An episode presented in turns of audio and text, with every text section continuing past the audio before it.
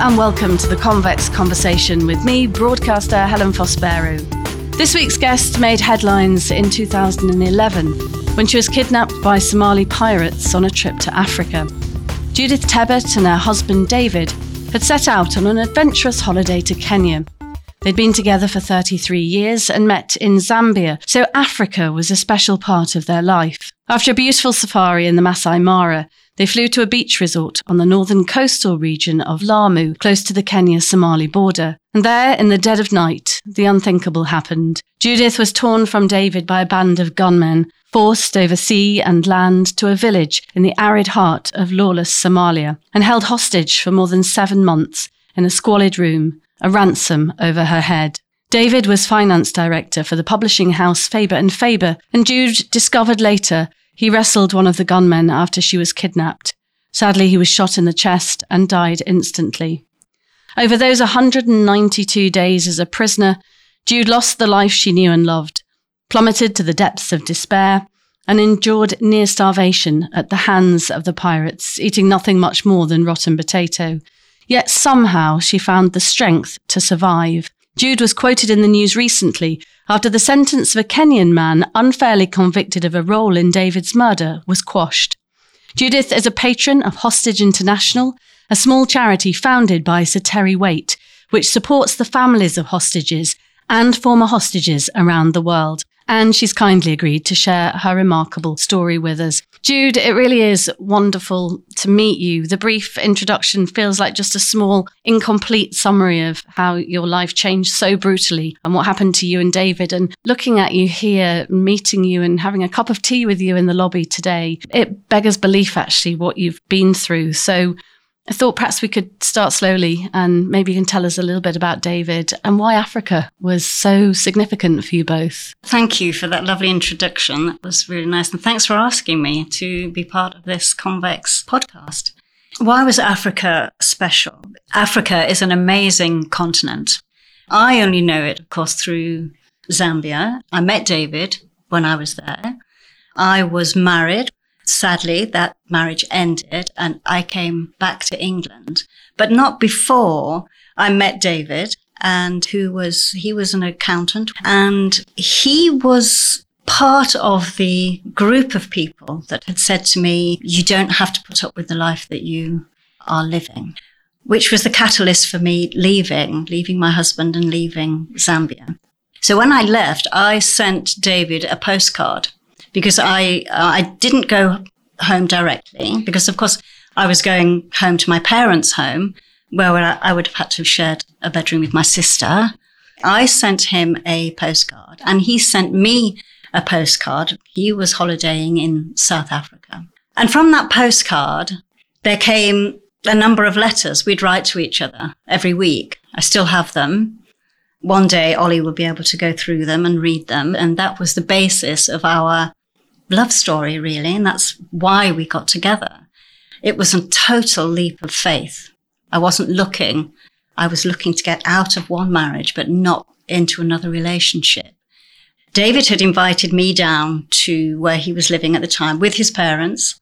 I went down, spent two weeks with him, and there was just this, I don't want to leave him. I want to make my life with this man. And I had no idea where that would be, how that would be. Because when I first saw David, I didn't even know his name. I don't know who he was. But there was this very strange voice inside me saying, he's the one. It was really peculiar, but it actually, it was true. I had this voice in my head saying, he's the one. And I didn't know him from Adam. So after that Christmas, I went down to live with him and his parents and he got a job in Andover and an amazing life together. There's nothing I regret about that time. We had an amazing life together. He was my rock. We were just very good people together. Then, of course, we had Ollie, who completed our little family unit. So to be taken f- from him, my total soulmate, I loved him so much. It was really hard. George and I were talking earlier about how someone finds themselves, what they do when they're in that situation where you've had your life ripped away from you, as happened on that night, September the 11th, near Lamu. you have to redefine yourself. I guess for me, that started the moment I was taken hostage because I was no longer David's wife. I was a hostage.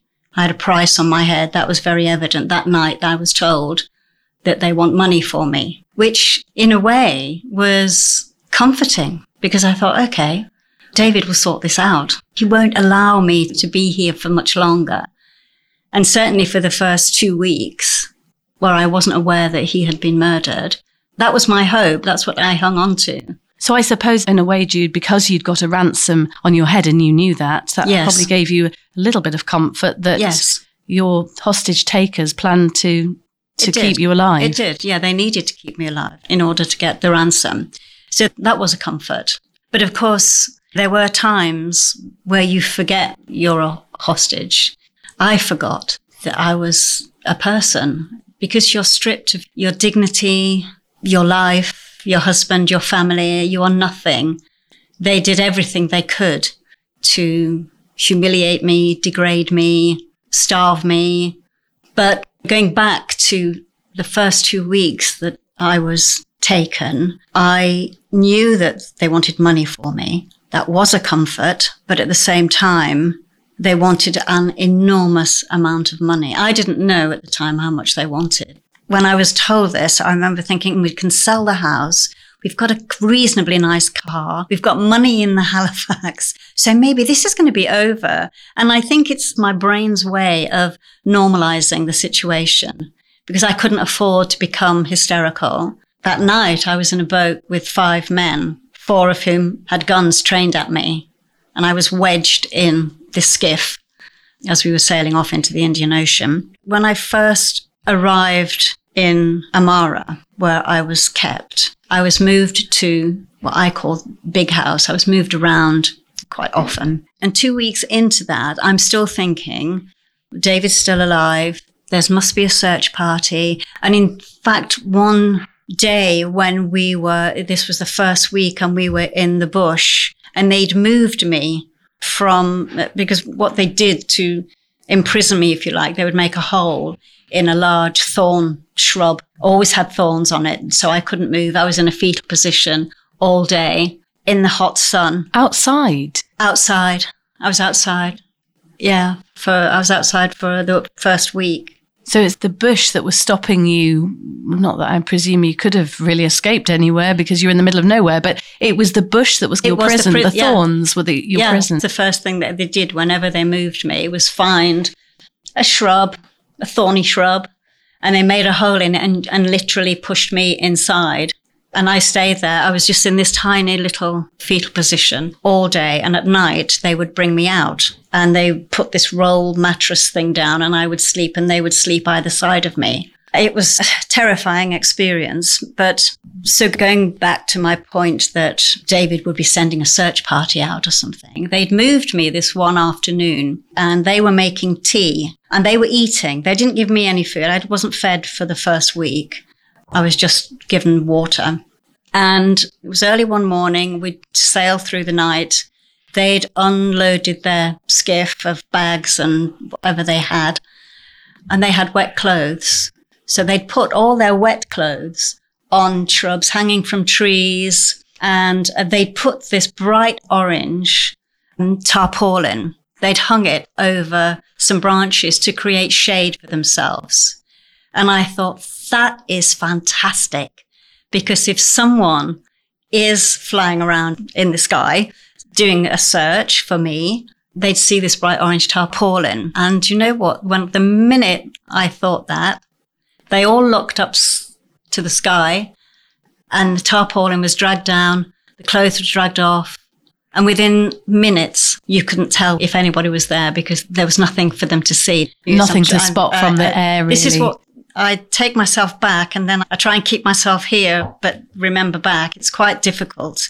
So I may babble a bit. I don't mean no, to. you're, you're not babbling at all. Um, I just wanted, I suppose, for chronology, what do you remember of the actual night you were taken? Were you and David asleep when Yes. they arrived at your accommodation? Yes, we were asleep. We'd gone out that night. We'd had some dinner in the restaurant and we were with the manager And then we went back to the banda and the room where we were sleeping and we'd got into bed. When we got into bed, we always used to hold hands falling asleep. And I was woken up by something hard metal prodding my upper arm. And I looked up and there was two guys standing here. They both had white vests on and they had AK-47s pointed at me. And I looked and David wasn't there. His light was on the other side of his bed. And I looked at these guys and the first thing I thought was, oh, it must be security. They've come to move us. But then I was pulled out of bed. I remember we'd put the duvet over us because it was still quite cool at night and the duvet had been pulled away from me. They pulled me out of bed and I could see David in the corner of my eye and he had his arms raised above his head. And I thought, what's he doing? This, you have to imagine this all happened within minutes. I was dragged out of the bed and then I remember shouting, what's happening? What's happening? And I looked at David and I'd see he wasn't looking at me. He was looking at this other person. I couldn't see another person there, but I was pulled out of bed down the incline onto the soft sand, onto hard sand. And then they were running me in the ocean and then out. It's really weird how your brain reacts at this because I remember thinking, this is good because I'm leaving wet footprints in the sand. So you're already, already. going into survival mode in a yes, way. Absolutely. Even though presumably you woken from sleep. Deep sleep. Probably yeah. felt very surreal. It was surreal. Was, and it, what was everything happening? felt very slow. But I knew I was running very fast because I tripped and someone pulled me up by my hair. I reached back and scratched a hand or an arm or something. I felt flesh under my fingernails. And then they beat me around the head and pulled me up again and started running away from the banda that we were in. I could hear the waves crash onto the shore and I could see this skiff, turquoise and white, just glide into it. I was thrown into the boat. I remember cutting my head. I still got a scar above my eyebrow. It started bleeding and we waited and waited. But honestly, I was so calm. It was really calm. It was as if it was the worst nightmare. But of course, I had two men just looking at me with their AK-47s pointed at my chest. So there was, I wasn't going to do anything. I wasn't going to make a fuss. I don't know what was going to happen next, but then two men, and these were the two men that were the last to see David alive. One of them or both of them shot him. I don't know, but I can see them in my head now. They got into the boat and the engine was fired up and we just sailed off at speed. And I kept looking back to see if anybody had heard anything. Anybody was on the beach. There was nothing. Kept turning back and the, until there was nothing, I couldn't see the beach anymore. We were just in the middle of the Indian Ocean.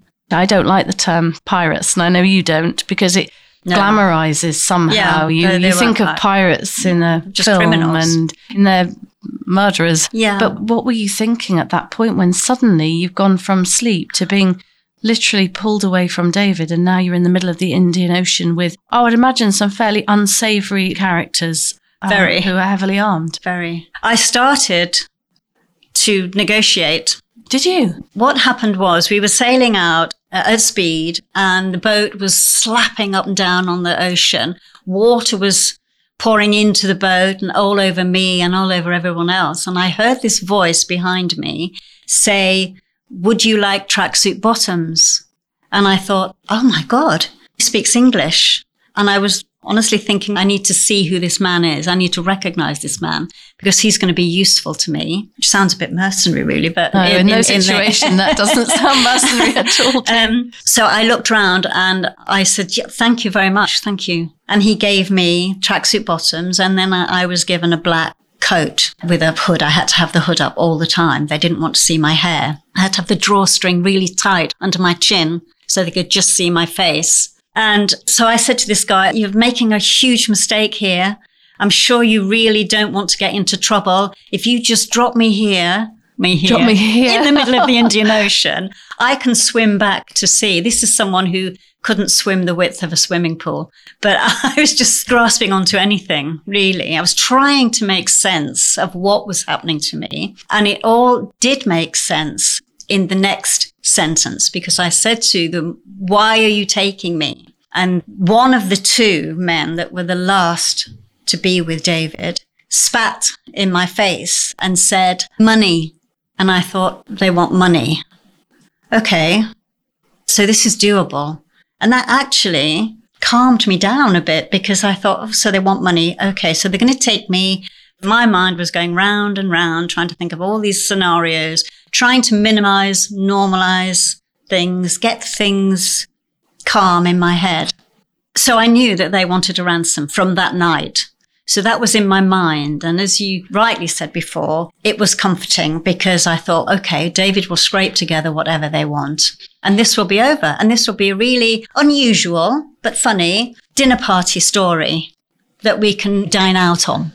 Sadly, it didn't work like that at all. I wasn't told. In fact, it was my son who told me that David had been murdered.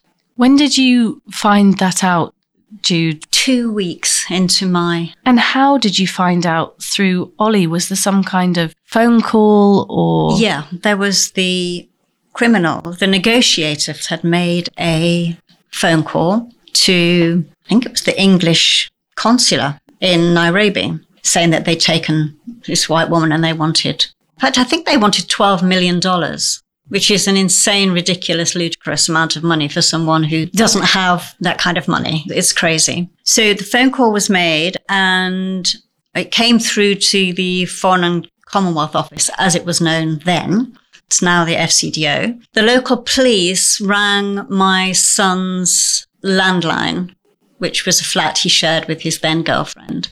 He wasn't there. He was working away in Glasgow on a job. He's a sculptor, creates things. And his girlfriend answered and she's not here. He's at work. So then rang Ollie and said, the police are going to come and see you. They won't tell me what it's about, but it must be about something about your parents. This was in the middle of the night and he was 25 at the time. And he received a phone call saying that we need you back in London tomorrow at the Foreign and Commonwealth Office. Your father has been murdered and we don't know where your mother is. We don't know whether she's Poor alive Ollie. or dead. Poor Ollie. I just cannot imagine how he must have felt or coped with receiving that news. So cold, no offer to take him to London. His boss actually drove him to London to go to a meeting the following morning where nothing much more was told to him. He was told that it was confirmed his father had been murdered. His mother, we think, has been taken by Somali pirates or Al Shabaab. We don't really know whether she's alive or dead. And there's nothing more that we can do. To this point, you realise, and I know you know with your work at Hostage International, this is the case. It's not just the person that's going through all the horrors that you're going through as the hostage, the impact it has on family and loved ones is also really tough, isn't it? It's immense because part of the reason I wanted to get involved in Hostage International is because of the families, because they go through that trauma. They don't live the same trauma as you, but they do live a trauma and there's nowhere they can go with that trauma. There's no one that they can speak to with that trauma. How do I do this? I've been told that my husband has been taken in Afghanistan or Syria. I've told that my wife has been murdered in Nigeria. Who, who do you talk to? You can't talk to your neighbors. You can't talk to our government, depending on the circumstances. That's where Hostage International is absolutely vital. They understand. They don't go through it with you. They walk aside you as you're going through that trauma. They don't lead you. They don't advise you. They don't get involved in any negotiations or any political viewpoints. They're there solely for you and you can tell them anything you want to, any support that you need. And in fact, we still are supporting people who have been kidnapped decades before. It's never too late to come to Hostage International to get support because families do need it. And it's not just the wife or the mother, it's the children. How do you tell children? Luckily, in my case, I d- I don't have any young children. I had Ollie, and luckily, Ollie was of sound mind. He was the one who stepped up and said, No, I will do the negotiations for my mum. That's amazing. So you said you were two weeks in, Yeah. and it was Ollie who Yeah. told you that David had been murdered. So did you have a phone call? Did they allow you a call with Ollie? Yes, that's quite a story as well. I received a proof of life call. I was sitting in, I called it Big House, which was a compound. I was in a room in a compound behind high concrete walls and big, huge grey iron gates. And I was in the end room, which was a room that was about 12 by 12, was covered in curtains. I can see the room now. And the curtains, they're gold with cream band in the middle. And in the middle, there are tulips. And there I counted 117 tulips. Wow. And I used to count these every day, part of my coping strategy.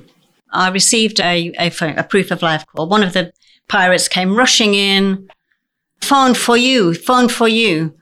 I was expecting it because that morning, the negotiator came in and said, You will be receiving a phone call. We want you to say this. And he'd written these things down. I, if I can remember this correctly, uh, my name is Judith Tebbutt. I've been taken by Somali pirates.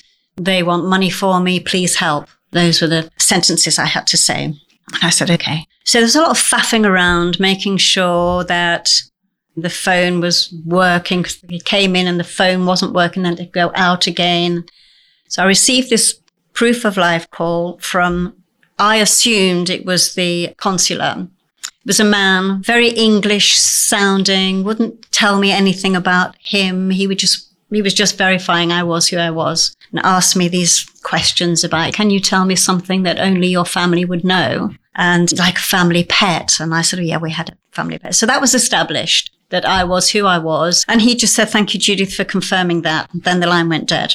And then, now I can't remember, was that afternoon or the following day that I received another phone call, another someone coming in, rushing, your son on the phone. And I can't tell, my heart just leapt. I, oh, it was just so special. And I immediately said to him, hi, Ollie, how are you? Are you okay, mum? Yeah, I'm okay. And I said, how's dad coping with this? Because he won't like this at all. And he, and Ollie said he didn't survive his injuries. And I said, what do you mean? He's in, are you telling me that he's dead? Yeah, but we must remember all the good times that we've had with dad and he was protecting you. And I immediately went into mother mode. How are you? How are you coping then? How are you coping? I'm okay. How are you? Have they given you fresh water? Are you ill? Are they looking after you? Have they given you writing equipment? Have they given you a pen? How are, how are you occupying your time? And no, they haven't given me anything like that. I've got fresh water. And he said they want money for you, but I'm trying everything I can to get you home. It might take a while, but you've got to be strong for me. You've got to come home. I said, I will. I'll come home. I'm, you do what you can. I, I'll come. Don't worry about me. I'll be all right. And then the line went dead to paint the picture, I was in this room and criminals in that room with me, staring at me. The phone was taken from me and I just pointed to every one of these people. You murdered my husband. You murdered my husband. And I was just like some raving banshee. I, I just couldn't control my emotions. I was crying, a bit hysterical, but I was pointing to each one of these and I was so angry. And little one by one, they all left the room. So I was there on my own and it was dark. There's no natural light in this room. And I was left with this feeling that, so he's not going to rescue me. This is going to take longer than I originally thought. Ollie is there. He's relying on me to get back. So I'm just going to do whatever I can to get back. In a way, Jude, was it Ollie that kept you going, knowing that you needed to obviously go home to him? And did you, in a way, almost compartmentalize your grief for David, put it in a little box perhaps, because I would imagine it would be very difficult to grieve in that situation when actually what you're really trying your best to do is survive. Absolutely true. I, I couldn't think about David. I couldn't think about what I was going to go back to. I just knew I had to get back to England. So to do that, I had to keep myself as healthy as possible. I had to. I didn't know how long I was going to be there. I had this idea that I'd be there maybe six months to a year. Did you? Yeah, I did. In my mind, I think the year was something that worst case scenario. So mentally, you were preparing. So mentally, I was preparing to be in this for the long haul.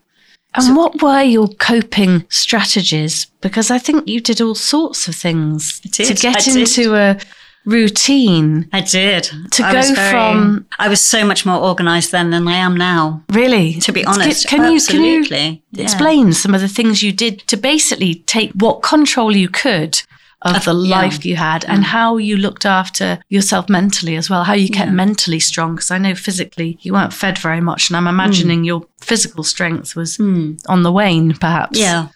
I think the important word is control because that's all gone. You have no control over what's happening in there. You can only control what's happening in the room that you happen to be in at that time, no matter how big or small. So what I devised a routine where I would walk round wherever I was, however small or however large, not that they were very large. I would walk for half an hour on the hour every hour. That was my morning's routine interspersed with in the afternoon was my thinking time because by that point I had been given an exercise book. I'd been given pen and some pencils and I started by thinking, okay, so what's my favorite band, favorite girl's name, favorite boys' names, favorite foods, making lists of flowers in the garden, anything to keep my brain occupied because when you're isolated, when you're in solitary confinement, there's no one else there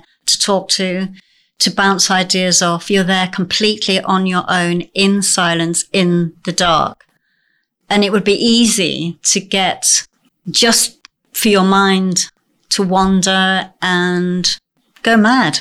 I think it would be easy to go mad. And uh, from a personal point of view, I think it would have been very easy for me to go a bit mad in that situation. But because I was aiming to get back to Ollie, I couldn't, I didn't want to go back to Ollie being a complete wreck. I needed to keep myself, my body and my mind exercised and well. So my body, I was doing my walking. I also did a bit of Pilates. I don't really want to come across as sounding as a bit of a lunatic, but I had an imaginary hula hoop.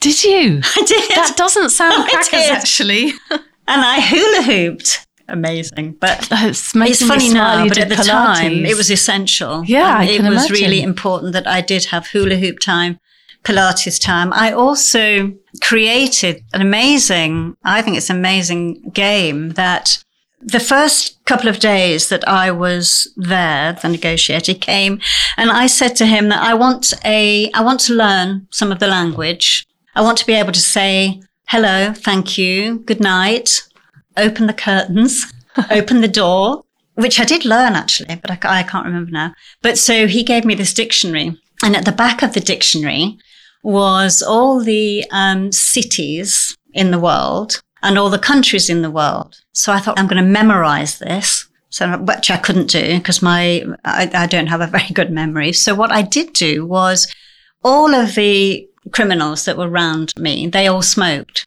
So through Ali, you remember the guy who said to me, would you like bottoms? Yes. I'd kept him in my radar. Whenever he came into the room, I would say, hi, how are you? I think it was important as well to, I know I'm digressing a bit, uh, forgive me, but I remember wanting them to see me as a person. I knew that I was a meal ticket and I knew that if the ransom was paid, uh, they would all get paid. But I wanted them to see me as a woman, as a mother, and someone who had a voice. He was on my radar. And I, so I said to him, I noticed that you all smoke. Can I have your cigarette boxes? Can I have cigarette packets? And I want some scissors. So he gave me cigarette, but I didn't get scissors, but they gave me cigarette, all their cigarette boxes. And I tore the cigarette boxes into tiny little strips of card. And with my pen, I wrote all the countries in the world on one, one ticket. I call them my tickets and all the cities of that country on another set of tickets. And on a Monday morning, which was the start of my week, I would lay out all the countries on the floor, wherever I was, however filthy the floor was. I'd lay them all out and then I would try and match the cities to the country. And on a Tuesday, I would do it reverse. I would lay all the cities out and the countries out and match them. And that took up a good two hours of my time, which was eating into these very interminably long days. I call that my fag packet project. I think your fag packet project would make a lovely Christmas game for most children, yes. actually. But it's fascinating to yeah. understand how you kept your mind active, your routine, I think. I can mm. really understand you needing that routine of every hour I'll do this definitely, to definitely. make time go. But how did you manage? Because I know they didn't give you a lot to eat. I think you ate mm. your fair share of rotten potatoes, I think. Mm. And I know that when you were released, you were painfully thin. Mm. How did you stay physically strong when you were presumably eating so poorly? That became a problem after about four or five months because they were giving me less and less food. They were just small bowls of potato, a lot of which was just grey. And I was becoming weaker and weaker. And I got ill. I was ill a couple of times. But in my head, I had to keep walking. And that's why I called my book A Long Walk Home, because it was a long walk home. But I was determined to do it, even though at this point, my feet were blooded, they were blistered. When I was taken, I was wearing a, a vest top and some pajama bottoms.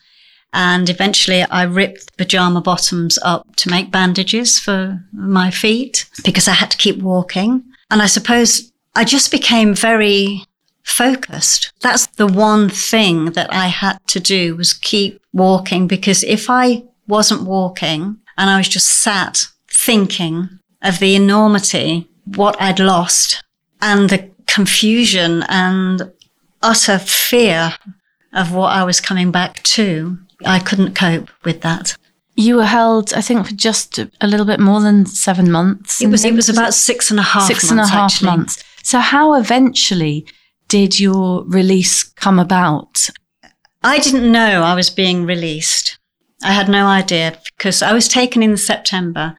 From November onwards, every day they would, one of them would come in and say, get ready, you go home today. So every day you every you day I would be say I would be told that you get ready, you go home today, and I would be excited. The first couple of days, this was great. The next day, they would come in. Either I would be told that I was going home, I was going to be shot. This was your last day, or I was going to be taken and just left. And I was told that we can do anything we want, word for word. We can do anything we want to you.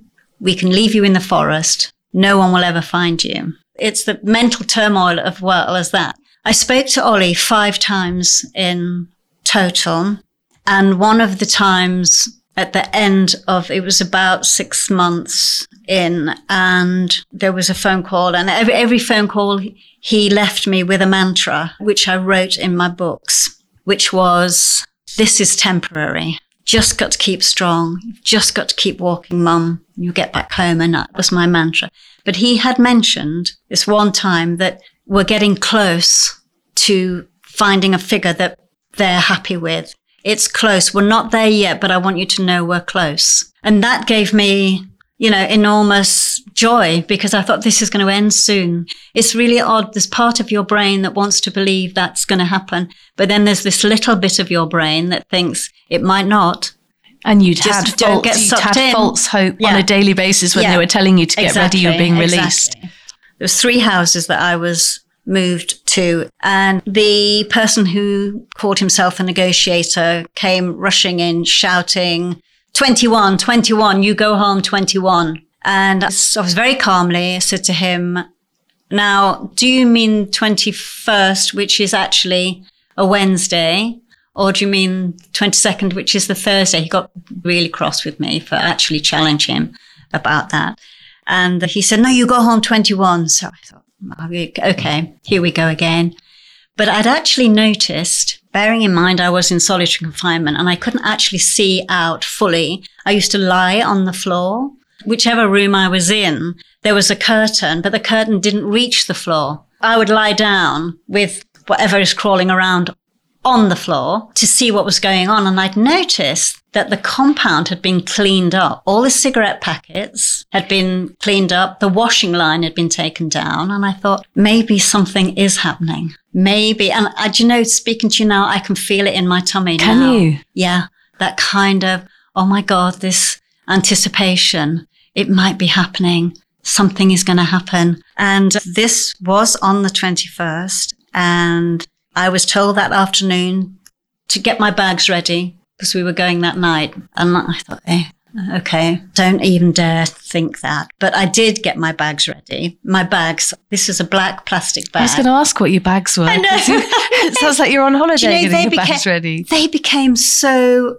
I was really territorial about these bags. I never What was them. it? Just a black Oh, in my bag was a toothbrush that they'd given me, a baby toothbrush, my radio that they'd given me. Seven weeks in, they gave me a radio and it was tuned to the World Service. Oh, perfect. Honestly, that must have been a lifesaver.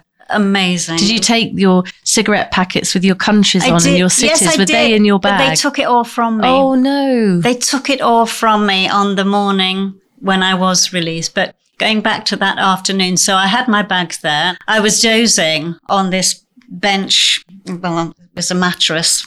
Ali came in and said, We go, you ready? And I really, and in the dead of night, they took me out and there were four Toyota 4x4s in a row and they pushed me into one of them and we started driving. And I thought, okay, is this really happening? I didn't even think about it.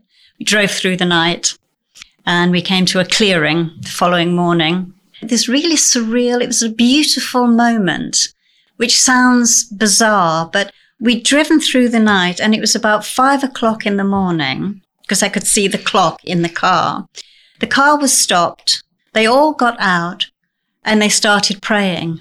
And we were just in the desert and there was a pink sun rising. It was such like a really poetic, romantic moment because these guys all in unison were praying. To some, this may sound a bit weird, but I'd never seen that before. And it looked almost a ballet. They were all in absolute sync. And I was just stood there and the air was warm, but cool. And it was a really beautiful moment. And it was very bizarre to share that. And I've just remembered it.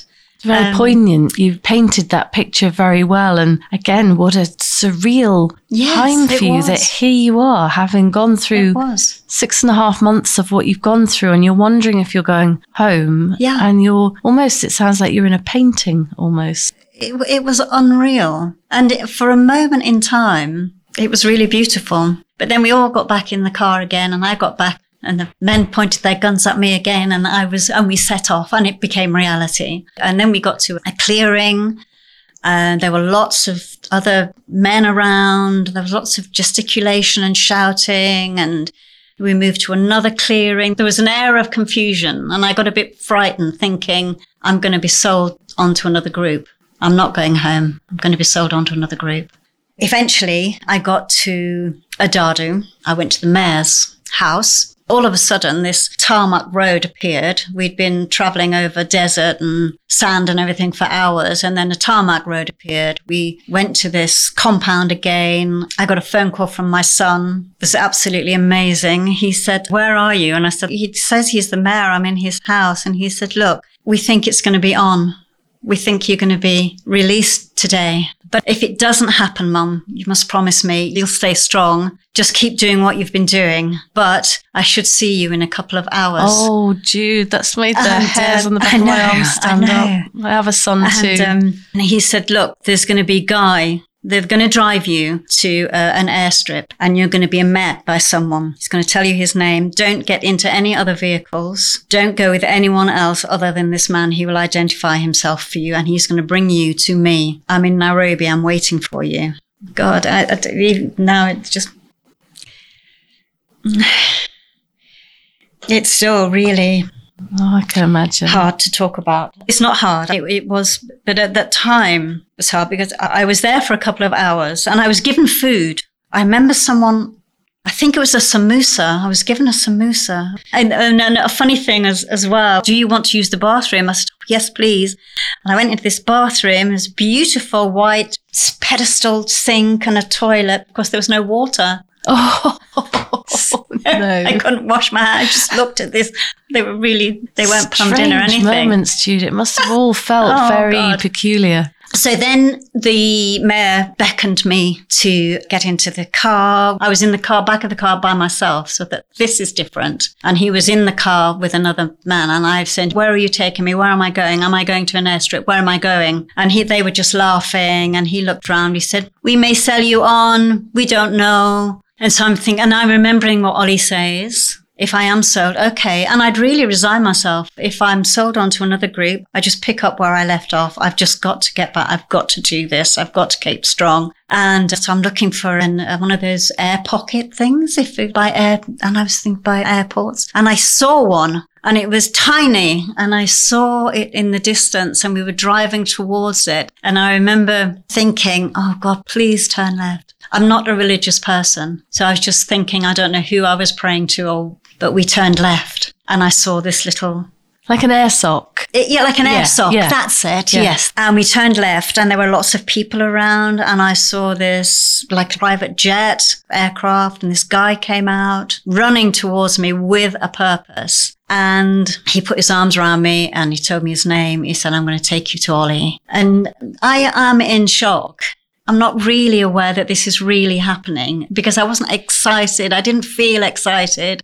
I felt, okay, I've just got, this is what Ollie said I've got to do. So I've got to do it. We got on the plane and uh, he said, I believe you like green tea. I said, I thought, who told you that? He said, your son and he's given you this letter. And I knew it was Ollie's writing. You can imagine less than probably 12 or 18 hours before I'm in an absolute crap hole in Somalia on a filthy, smelly, damp mattress in the corner of a room. And here I am in this. Is this real? Is this really happening? I opened the letter and read it. It was from Ollie and saying that, well, it was a lovely letter. And uh, if you're reading this, you are hours away from meeting me and I'm shaking. the plane took off and I'm looking around. There was lots of wood and mahogany. And the guy said, Do you want to get out? Because I still had this hijab that I'd had on. I must stank because I, I hadn't washed my hair for six and a bit months. They gave me water to keep my hands clean and clean my teeth and clean my face and clean my feet. I tried to look after my feet as much as possible. So the plane took off and I was given a green tea and I could see the pilot. He was about where you are now, actually. And he looked round and he said, we've done it. We're out of Somali airspace. And the guy with me said, you're free. Wow. Oh my goodness. What a, a moment. And then to set eyes on Ollie again. That's cheering me up. and it, it was just, it's amazing. We landed at Nairobi and I said goodbye to the person. He, he was from a private security company because at the time the, the government could not get involved in the situation at all. So I was met by this consular official, this very smart looking guy in a suit. And uh, we got in the back of a black car and there was a woman there. And I just didn't know, I still didn't know whether it was real. Because when I was in captivity, I had two times where I was convinced I was home. It was in my dream. I was watching Countryfile and I was stroking my cat Otis and I could feel the cat purring. It was so real. I was watching the TV program and then I heard the call to prayer and I woke up and I was back in the room. Then I was really nervous. Am I going to wake up? Is this a dream? I didn't know whether it was a dream or not. So I said to this woman who was another consular official, her name was Kelly, and I said to her, Can I pinch you? And she said, Sorry, I said, is this real? And she said, Yeah, you can pinch me, love. It's real. And then she said, And don't worry, we've got lots of smellies back at the residency. I said, I'm so sorry, I must smell. I must absolutely stink. So I, we landed and we're in this car driving through morning Nairobi traffic. giraffes wandering around on the road and women carrying their babies, going off to work. It was just as if everything, the whole world was happening and I was just released from Somalia and no one knew. It was just surreal, another surreal moment. And we got to the residency and another member of Jim Collins met me and said, there's someone wants to see you upstairs.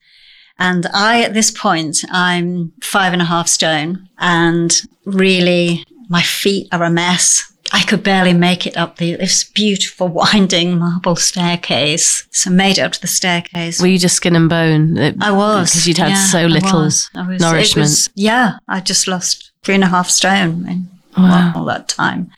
I was there. You must have Um, looked so tiny. You're a very petite lady, but five stone. It was yeah, Tiny, tiny. It was awful because I won't get into too much detail, but I could see, I could track the veins in my hands and my arms and my feet. You could all the skin between my toes and my fingers had been falling, just tearing off. Yeah. Some of my hair had been coming out. But you were alive. I was a mess. You were alive. Thank goodness you were alive. I was And alive. That's Thank yes. goodness somehow in all That's that the- horror, Yeah. you managed to use your mind and your Mm. brain to take care of you in did. dreadful situation. It was a horrible, absolutely horrible situation. And is that But- where you set eyes on Ollie?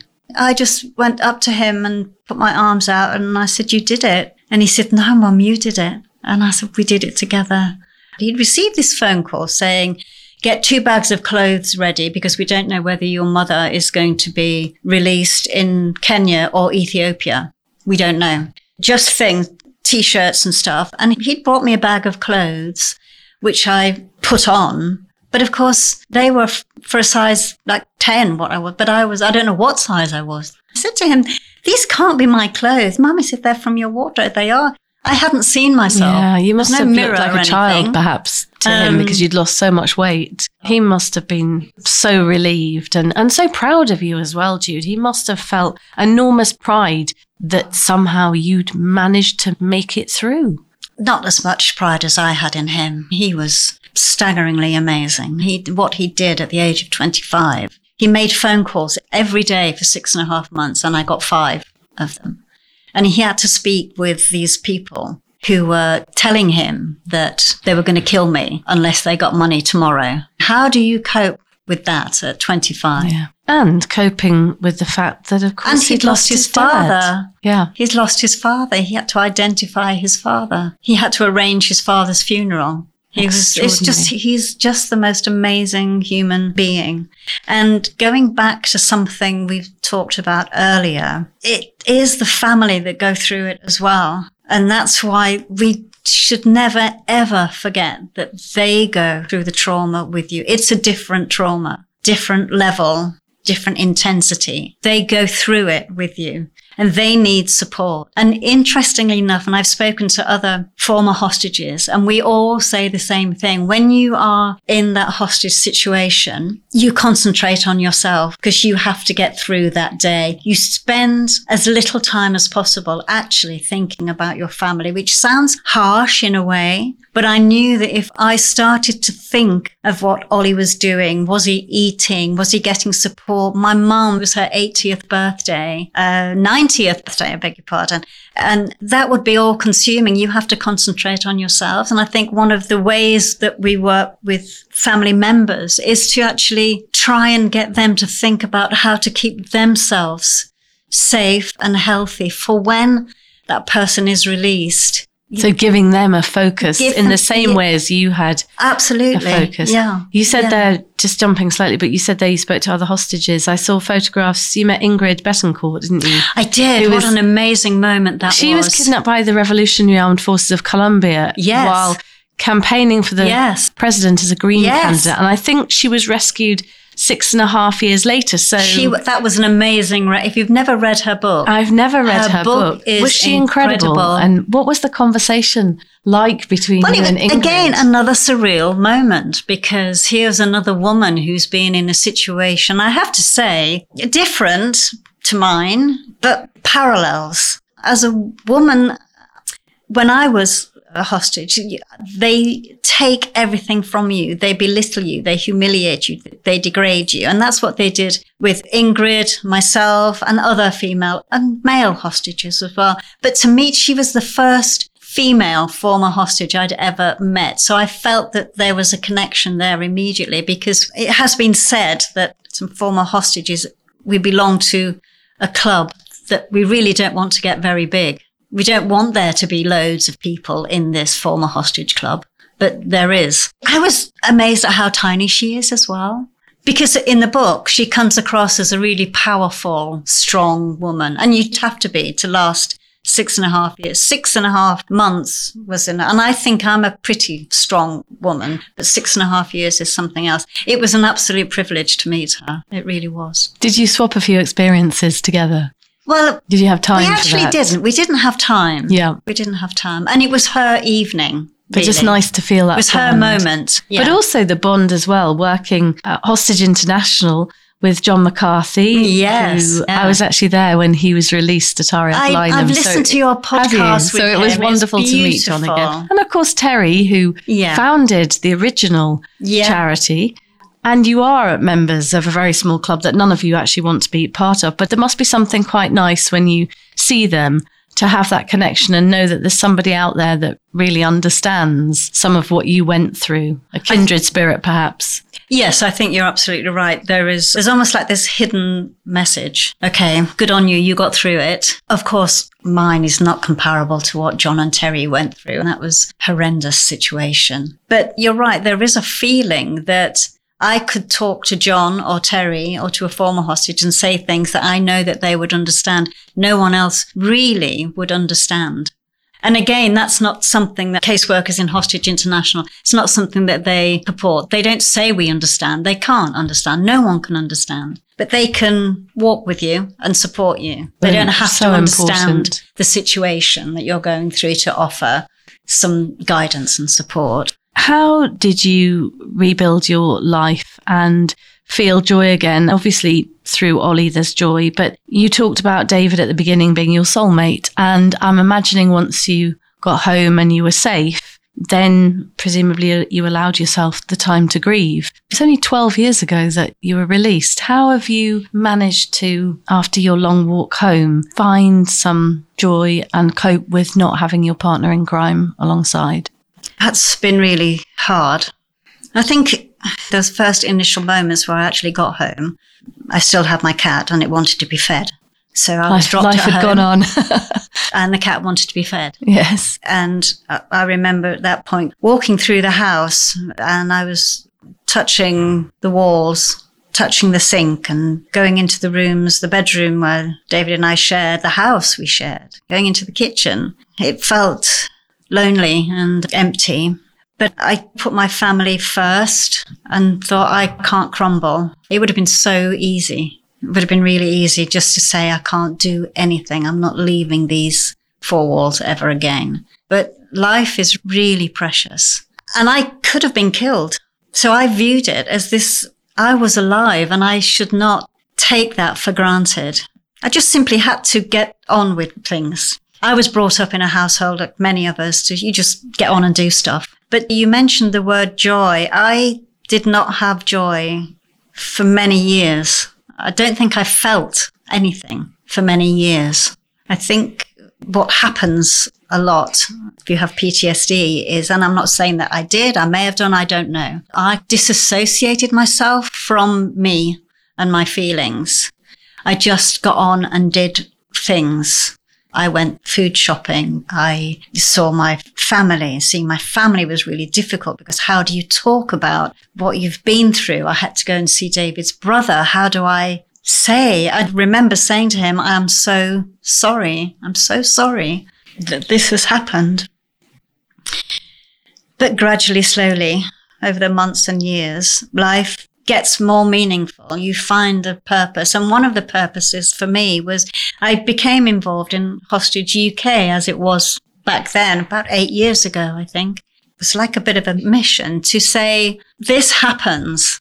Hostage taking happens. And so I would give talks at almost every opportunity I had because I wanted people to wake up to the fact that it happens to normal people. I wasn't a journalist like yourself in some war torn country. I was on holiday with my husband. We'd enjoyed a week's holiday and then wham, bam, your life changes and it will never be the same again. People should not get too complacent about life, really. It's precious. I wrote my book very quickly. That was very cathartic. And I moved house, which was a risk because I'd shared that house with David, but I found there was just too many memories in that house. Uh, he was there all the time. I could still smell him. I could still feel him. Uh, his clothes were there. His shoes were there. Was, when you, aside from me being a hostage, when you lose a loved one like that for months and months, I was genuinely convinced that David was going to come through the front door and say this was all horrible mistake. I was going to wake up and it had been this horrible nightmare. I really believed that. No, I could understand that. And what also you did is you were instrumental, I believe, in Ali Kololo's conviction being overturned. It was he was a Kenyan man, wasn't he, who'd he been was, yeah. wrongly convicted for robbery Yeah. with violence linked to Yeah. your kidnap. But was it right that you thought he'd perhaps been made a scapegoat and was the wrong man to be in prison and lent Well- your voice to that? I I wanted to give my voice to the fact that he was not given a fair trial. And I got involved with Reprieve, a human rights organization, who have been supporting Mr. Kololo and the Kenyan lawyer there. And I felt very strongly that the very least that he should receive a fair trial. This is a guy who does not speak or read English. And he was given the prosecution statement in English an hour before he was due in court. He wasn't offered an interpreter. He wasn't offered a lawyer. That's not fair in anyone's book, whether it's in Kenya, in England, America, Canada, Europe, anywhere. It's not fair. He did not receive a fair trial. And that was what was really important. That was paramount to me that he received that. I wasn't sure what would be the outcome of that. Of course, I was hoping for him to be freed because I believe, I really do believe that he was not involved in any of the people that took me and murdered David. And I'm now less angry about it, but I do still feel that he was put in prison. Everything went dead and there was no search for David's murderer, no search for the person. Could have been one of two people who I identified that murdered him. I identified, I don't know whether I should be saying this on podcast, but I identified seven members of the group that held me, including the negotiator. I haven't heard anything. It just went dead. It just seemed a bit weird that they'd got this. Okay, we've got this person in prison. That's it. That's done. that. Closed and done. You So I was really thrilled that his case has been overturned and I understand that he's now back in his village, being supported by his village. That's lovely to hear. Judy, you tell your story so well, and thank you for reliving some of it because I know it's not always easy. And I could see in your face and your eyes, I could see when mm. you were describing the tulips on the curtains that mm. you've still got very strong visuals mm. of all that. We've ended, and I don't know whether I thought to mention this in advance, and if I didn't, I'm so sorry, but we have ended every podcast this season with a question about the biggest risk you've ever taken in your life. Now, John McCarthy, I felt a little uncomfortable asking John that, and he mm. was the first person I asked it because he just told me, like you have, you know, about his incarceration, and it felt a strange question. But his answer was really interesting. John said the biggest risks he'd ever taken in his life was going back to Lebanon because Wow. he didn't want Lebanon to be a big scary place in his life. You mentioned risk there when you sold your house risk, that yeah. you shared with David, but I wondered if there is something in your life. It doesn't necessarily related to the story you've shared with me today, but is there a risk that comes to mind that you feel was a risk you took in life? Well, I am pretty risk averse these days. I don't like taking risks. I've never taken risks. But I get, I guess one of the biggest is actually getting up every morning because it's a risk in that I suppose, no, I will go back on that. It's not getting up in the morning. The risk is going back too far in my memory. that's a risk that I am always worried about. That if I go too far back in my memory, I'll get stuck there. And that's based on the fact that I do occasionally have flashbacks and they freeze you. They debilitate you. And I have those flashbacks when I think about where I've been and the impact it's had and having to relive it. That's a risk for me.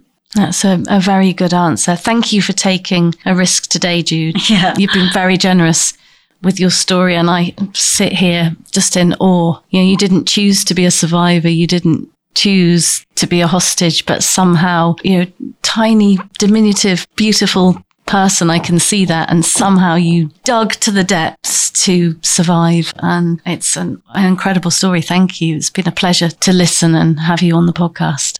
Thank you. It's been a pleasure for me as well. And thank you for, for making me feel so comfortable. Oh, you're very, very welcome. You have been listening to Jude Tebbutt's incredible story. And if you'd like to learn more, she did mention there her book, A Long Walk Home, about her experiences and the story behind that title of all the walks she did despite how tiny the rooms that she was held in were. So, uh, a long walk home, I'm sure you'll find it in all the usual places. Do download and subscribe to our series at convex.podbean.com or search the Convex Conversation on Spotify, Stitcher, Apple and Google Podcasts, or wherever you listen to yours. And also, another quick mention there for Hostage International. If you want to learn more about their work, then do go to their website. I'll be back next week. Join me then.